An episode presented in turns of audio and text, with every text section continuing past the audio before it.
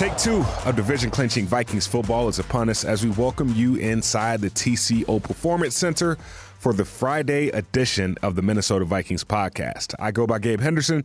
As always, I'm joined by Tatum Everett and producer Eric Davison from the Vikings Entertainment Network. And um, helping us break down the uh, Run It Back edition, I'm going to call it, of the Minnesota Vikings podcast is a friend of the show, our guy, Mr. Ron Johnson from Vikings Game Day Live, as well as the Ron Johnson Show uh, that airs daily on all streaming platforms. And the Vikings Boom on Saturday is set for noon at US Bank Stadium versus the 4 8 1 Indianapolis Colts. You can start your game day right here by tuning in to the Vikings Radio Network at 10 a.m. for the Vikings pregame show with Mike Mussman, voice of the Vikings, Paul Allen, Pete Bercich, and so much more. All right, Ron. The goal last week um, was to clinch the division against your hometown team, the Detroit Lions. Mm-hmm. This past Sunday, that didn't work out. Now we get a chance to try this thing all over again tomorrow versus your former team and a guy that you used to coach in Jeff Saturday. Where does the reasons for optimism begin? Uh, the reason for optimism, I'd say one, it's just a Colts team that, I mean, I'd say they mailed the season in already, but this was a, a, test truly to see if it was the voice of Frank Reich that wasn't really getting the guys getting you know to the spots they need to get to. Can Jeff Saturday turn this around uh, with what he knew? He was already on the staff as an executive assistant, so that's what people don't know is he was well versed in the offense, well versed in what was going on within the building. Uh, played for Frank Reich as well. You know when Frank Reich was a quarterbacks coach, he was the center. So I just think it was more of a test, less of a rock the boat. You know when you look at the staff that Frank Reich had put together, Reggie Wayne, Cato June, some of these younger guys, Robert Mathis, uh, all former players. I don't think they felt like they had a guy in there that could really just take over and become interim head coach. So the Jeff Saturday move was less about change and more about let's just keep it what it is. But when I say optimism, I'd say that's that. Like you're, you're coaching against a guy in Jeff Saturday who's never really been a head coach. Uh, neither is Kevin O'Connell, but Kevin O'Connell's been an offensive coordinator. He's won a Super Bowl. So hopefully there's something there where if you can get the coach down early, they don't have the fight to fight back. I think the Vikings continue to show they do. Uh, that Lions game, if Justin Jefferson's touchdown is a touchdown, you have three plus minutes on the clock. I think they probably have a chance to come back and score again and get a stop and force a punt versus them going forward on fourth and whatever because it's a short field. That's the uh, optimism I see is that the coaching should take hold here uh, when you look at that team. I mean, Jeff did get an extra week, though, to get these guys ready for yeah. this game. Do you think that the bye week will have any effect on how this Colts team comes out? Uh, yeah, I, I, will say this. The coach coaches, uh, when I was there, uh, Tony Dungy wasn't about staying late and all that stuff. Jeff Saturday, I know a couple coaches. I have one coming on my show today uh, and Cato June, and and from what he's saying, they're scheduling. I mean, they've been in meetings till 10 p.m. Uh, so they definitely are taking this serious. They definitely are trying to get the ship going in the right direction towards the end of the season because their jobs are on the line as well. Like whoever comes in to take over, because I don't think Jeff Saturday is a long term solution, but who knows? They know they're coaching for their livelihoods as well, uh, and Reggie Wayne and Cato June, all these other guys, and also maybe a chance to coach somewhere else, uh, just continue to learn and grow. So yes, they are definitely taking this serious. I think that extra week should help. Uh, a team like that too. When you look at what Dan Campbell did with the the offensive lineman trying to come up, you know, I think that gives an offense on the coach side to say, hey, like let's let's think about some trick plays. Like we don't need to just stay vanilla. If we lose this game, everybody expects us to lose. But if we can do some things to uh, confuse the defense, uh, they understand Ed Donatell's defensive guys, as he would put it, are not in the right position sometimes. They're not executing the way it was called. That just gives an offense even more fuel to say, you know what? Well, let's make sure they're even more confused with maybe motions and shifts and changes and and things they're not used to. So yeah, I think that extra week does help, but not so much for the coaches too, but the players. Players get to rest, uh, so they're going to come in uh, healthier. I mean, you get an extra week to rest, and, and now you have to travel. But you know, your body and Gabe knows this as a player. That three day turnaround yeah, you're ready to go by Friday, Saturday, Sunday, but it still hurts. Yeah. Um, that extra week is like, man, it's like a vacation for those guys to sit around, not have to hit.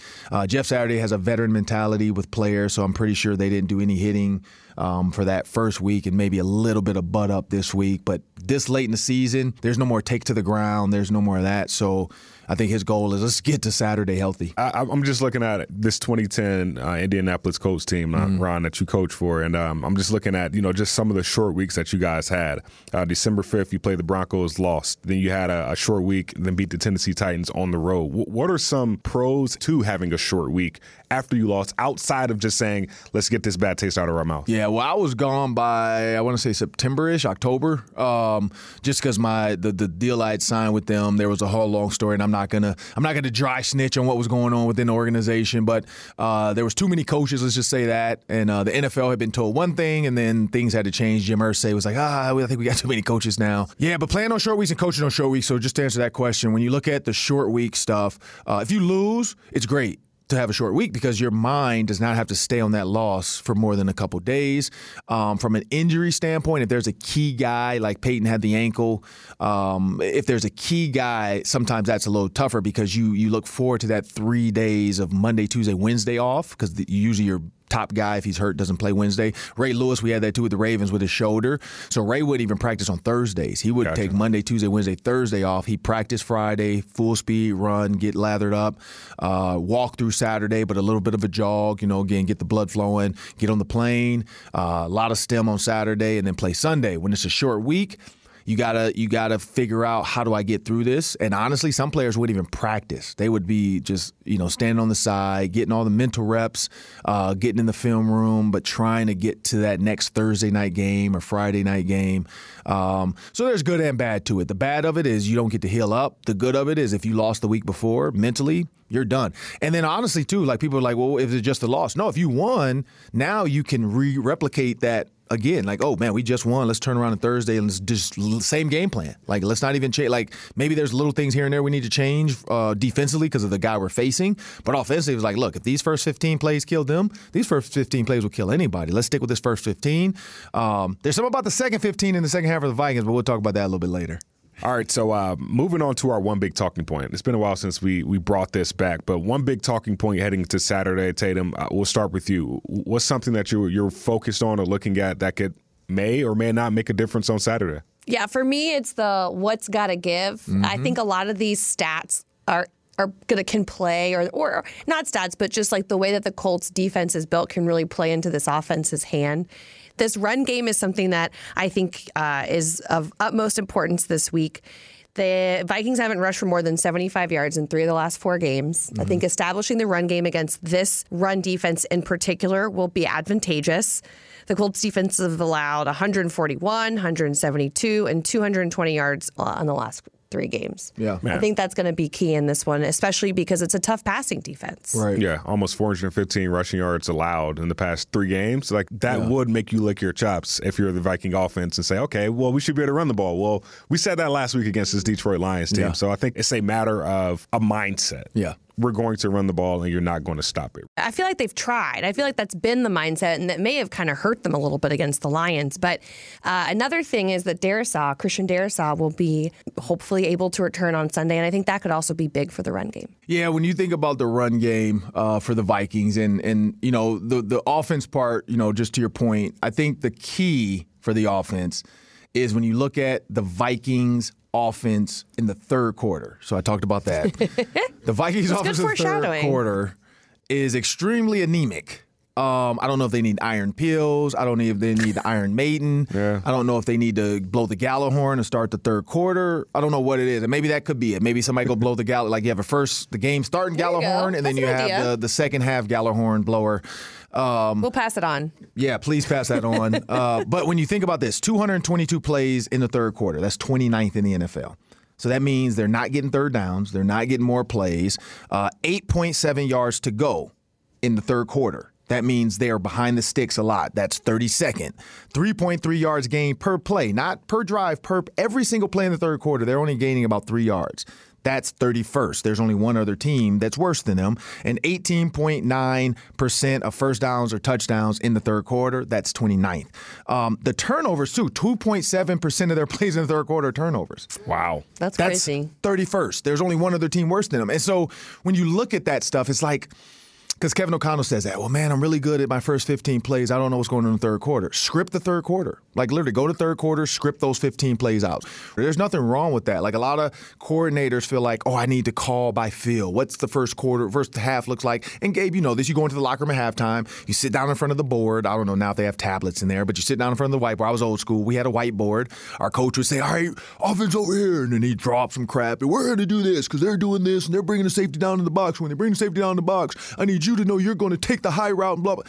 Just script them out. Just say, hey, look, I know my script is better than anybody in the NFL. When Kevin O'Connell can script that first seven minutes, eight minutes, he is the top five offensive coordinator in the NFL. So I would say that. And, and, uh, and vice versa, the Colts are only giving up 22% of first down and touchdown in the third quarter defensively. So that doesn't vote well. Their defense is actually pretty good in third quarter, and the Vikings offense is not good. The run game, though, you bought up. Here's the problem. If you don't have Christian Darrisaw, nothing against Blake Brandel, but Christian Darrisaw can be considered a role grader. Like he's a guy that puts his head down. He can push a guy 5, 15 yards down the field easily. Blake Brandel was not that guy. He's a little bit higher, a little bit more, you know, he's a good pass rusher, I think. His feet has really good feet, but he can't do that.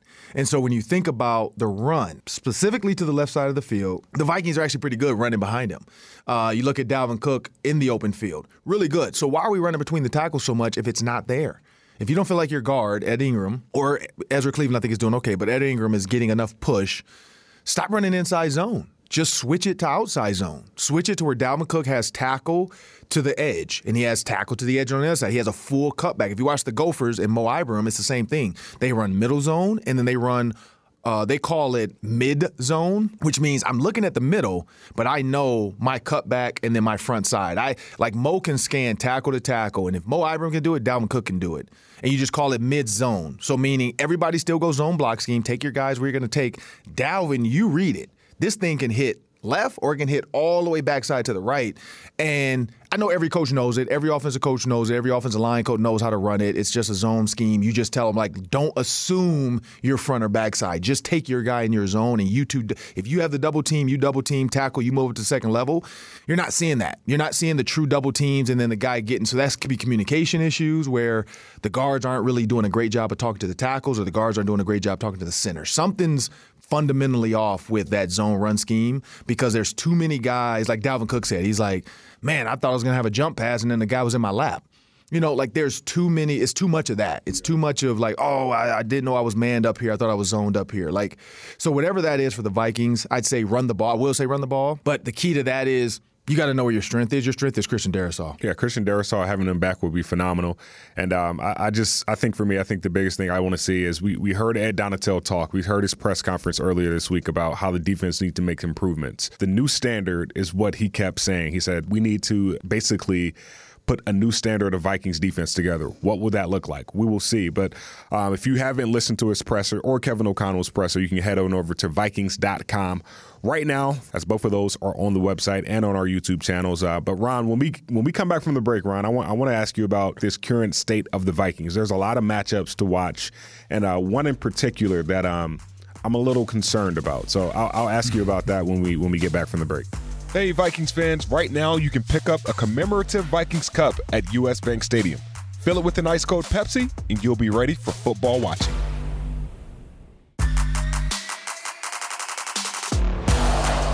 Spalon Montage is the Twin Cities premier salon and spa destination and proud official hair sponsor of the Minnesota Vikings cheerleaders. With three convenient locations in Edina, Woodbury, and Chanhassen, there's a Spalon close to you. Visit online at spalon.com. We are back. This is the Minnesota Vikings podcast presented by Pepsi. My name is Gabe Henderson. Across from me is Tatum Everett. To her left is Mr. Ron Johnson from Vikings Game Day Live and the Ron Johnson Show. And uh, on the ones and twos, as always, it's my guy Eric Davidson from the Vikings Entertainment Network. Also, and Ron, we were talking about some of the upcoming matchups this upcoming Saturday, and um, I'm very concerned about this Justin Jefferson Stephon Gilmore matchup. And, and I say that because when Justin Jefferson is stationary and he is one on one with the press cornerback cornerbacks, he has problems. Mm-hmm. How do you put JJ on a good game against this Colt defense? Um, that is top 10 when it comes to passing defense in the NFL. Yeah, so if you look at the Kevin O'Connell trend, whenever Justin Jefferson has a bad game, the next game he follows it up with a ridiculous game. And the the problem with this 223 yard game, I hope Kevin O'Connell takes the same time. So I know he has a new baby at home. Wife needs to sleep. so he's up late with the baby and he's drawing up plays for JJ. I hope he does that this week. I hope the because it's a loss. It wasn't a win and a 223. So the 223 got overshadowed by the loss. So hopefully, even in his mind, he's still sitting up late at night with the baby, waiting for his wife. You know, waiting for the baby to need food. So he have to wake his wife up to feed her. Uh, for all those that had newborns, you know that you know that routine. But when you think about him drawing up plays for Justin Jefferson, the biggest thing is moving him. You can't leave him just in one spot and say he's the X or he's the Z. Uh, you got to put him in the backfield. You got to put him in the slot. You got to you know shift him over and then motion him back. Uh, two things happen there. One, it gives Kirk Cousins opportunity to see what the coverage is because the safeties are going to move, linebackers are going to move.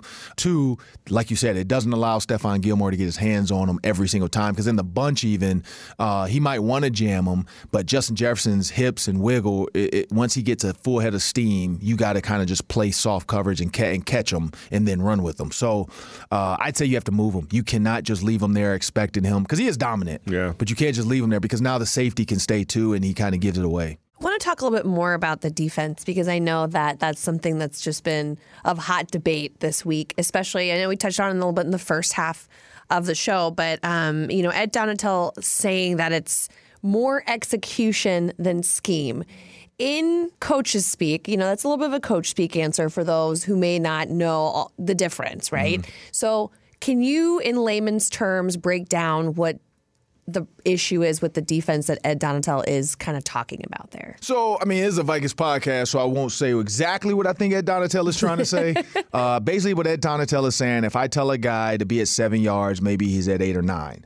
Uh, some people are like, oh, that's that doesn't make a big difference. It does. If you think about Cam Dantzler last year against the Lions, and, and I think Mike Zimmer called probably cover four uh, heels to the line. You know, uh, I don't know wherever they call it, but basically put your heels on the, on the goal line, stay there don't move because if he gets behind you, that's a tough throw. That's a 10, you know, you have 10 yards to catch up from a ball that's traveling 40 yards. And for all the uh, physics guys out there, you can figure out what that time and distance and if a plane travels left and right, how, how far can it go east? Um, Cam Dantzler backs up to the end zone. Guy throws it right to the goal line, touchdown, and that's where the "What are you doing?" Cam Dantzler probably came from from PA. That in uh, the Seahawks game. In the Seahawks year. game yeah. too, with uh, yeah, I forgot DK. But if you if you think about that, that's some of the probably things that Donatell's saying is like, man, I'm calling this like Josh Metellus, the, the touchdown on DJ uh, Chark. Josh Metellus came down into the box a little too soon, which told the quarterback right away, single high, single high. I know I'm going with the go route. The go route I'm going to take Dantzler and Chark. Like he probably already had that in his mind. If Josh Metellus stays back maybe a little bit longer and just hauls butt down at the like Harrison Smith does, we see it a ton he doesn't know it's covered two until after the snap, or sorry, cover one or, or three or whatever until after the snap. So you think it like oh, I can't really go there because there's a there's two safeties, so I can't throw the out route because that safety's over the top, or the go route because he's over the top. Well, that's the things you like. He's probably saying like, "Man, I'm telling these guys to do this and they're not doing it," or "I'm telling the guys to line up here and they're not doing it." Uh, he can't really throw them under the bus, but I'm guessing. I mean, honestly, I don't think a coach would say it if it wasn't happening. Uh, probably not happening at the clip we think, you know, and it's probably not happening at the clip he thinks, but he just knows there were some key plays that this happened. The guy wasn't where he's supposed to be. So if he where he if he was where he's supposed to be, then maybe this would like same thing. If, if we have rush lanes, if you're supposed to rush and stay outside, keep the guy in the pocket, and all of a sudden you get greedy and go in because you want the sack, boom, quarterback rolls out he's like, dude, that's not what we taught you. What are you doing?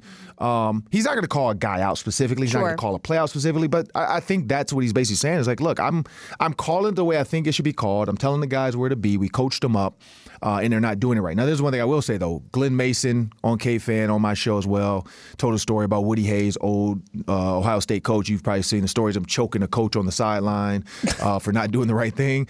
And Glen Mason said like a thousand times I told a guy to do something, a thousand times I told him to do some coach, and he still didn't get it right. And Woody Hayes said, well, you're a bad coach.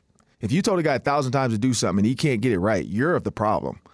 So PJ Fleck always says that. I have a bunch of sixth graders. How do I teach them how to learn?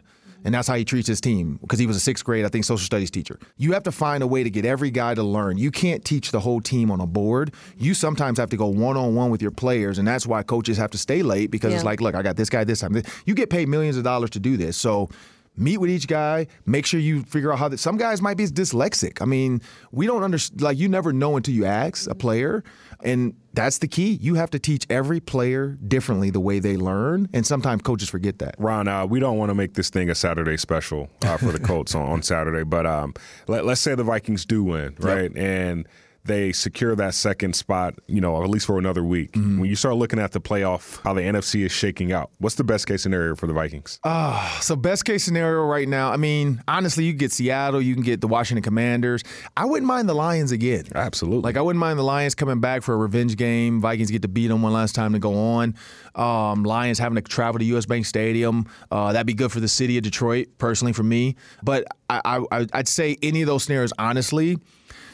This is the thing you know about the playoffs. You just need a chip in the chair. So I, I feel like Kirk Cousins is, is on a, a tear that he's not getting credit for because Justin Jefferson's a big part of it. Uh, people don't trust him, but I'd say any of those teams right now they take the one. Honestly, the one you probably don't want, which won't happen because NFC South sucks, is like the Buccaneers dropping the seven. But I don't see it happening because if they drop, they're out. Like whoever wins from the NFC is in you know, South, and the other ones are out. So, and the only reason I say is because Tom Brady, you just don't ever want to give him a chance. Like he's he's too good Yeah. to give him any type of chance. Well, and you think about the way that the defense is allowing passing yards right now, or just total yards in general. That just seems like a scary, scary thing.